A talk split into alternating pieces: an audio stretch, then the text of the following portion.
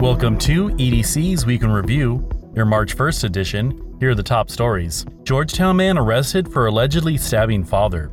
A Georgetown man has been arrested and charged with attempted murder after he allegedly stabbed his father with a knife during a verbal dispute between family members.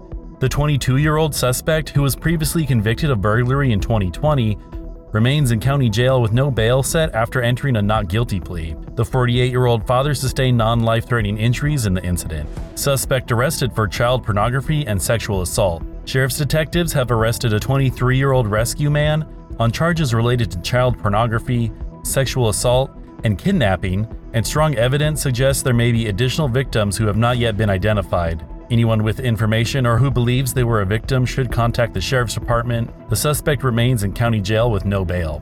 Credit card skimmer found in State Line 7 Eleven. A credit card skimmer was found at the 7 Eleven in State Line and may have been collecting customer credit card information since February 26th, prompting an investigation and warnings about potential fraud. Customers who paid with credit cards at the location since late February are advised to closely monitor accounts and potentially cancel affected cards. Other local businesses are also being urged to check payment systems for tampering. County supervisors oppose Prop 1. In a 3 to 1 vote, the Board of Supervisors passed a resolution opposing Proposition 1, which would redirect mental health funding to address homelessness as eroding local control over housing and mental health spending. While acknowledging more treatment resources are needed, opponents believe the measure forces a one size fits all approach detrimental to rural areas and reduces funding for existing local programs. District 5 Representative Brooke Laine cast the lone dissenting vote, and District 4 Supervisor Lori Parlin was absent. County payroll shows priorities.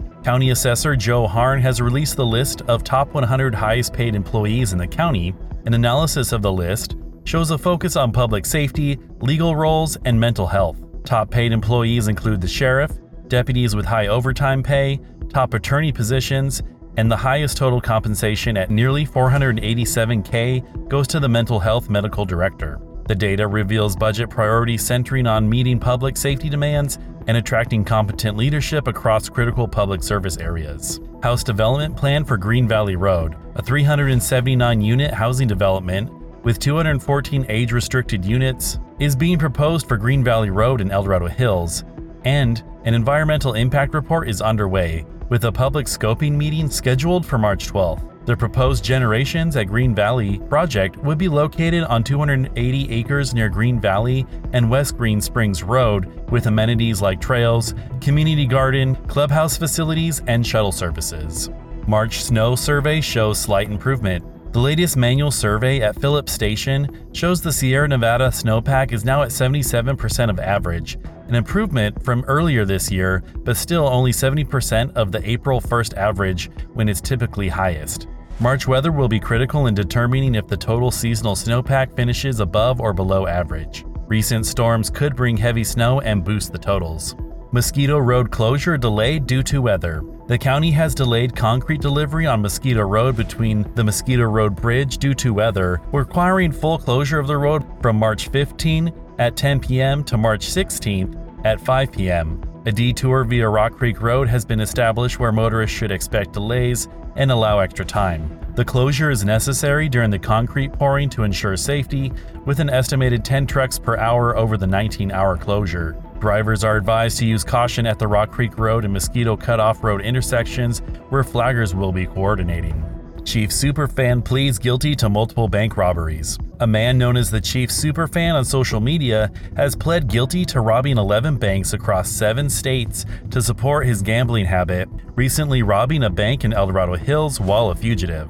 The defendant, who gained fame cheering at games dressed as a wolf, stole over 500k total and laundered money through casinos before cutting off his ankle monitor after a 100k sports betting payout. He faces up to 50 years in prison at his July sentencing.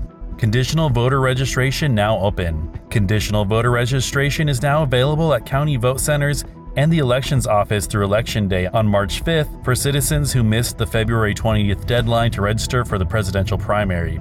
The process allows citizens to complete a voter registration form and vote conditionally up to and including election day. The form can be obtained at vote centers or the elections offices in Shingle Springs. Make sure to vote or have your ballot in by March 5th 8 p.m. This has been EDC's Week in Review, your March 1st edition. Thank you for tuning in. And as always, if you enjoy our content, please like, subscribe, and share with a friend. And if you want to learn more about these stories, please see the show notes.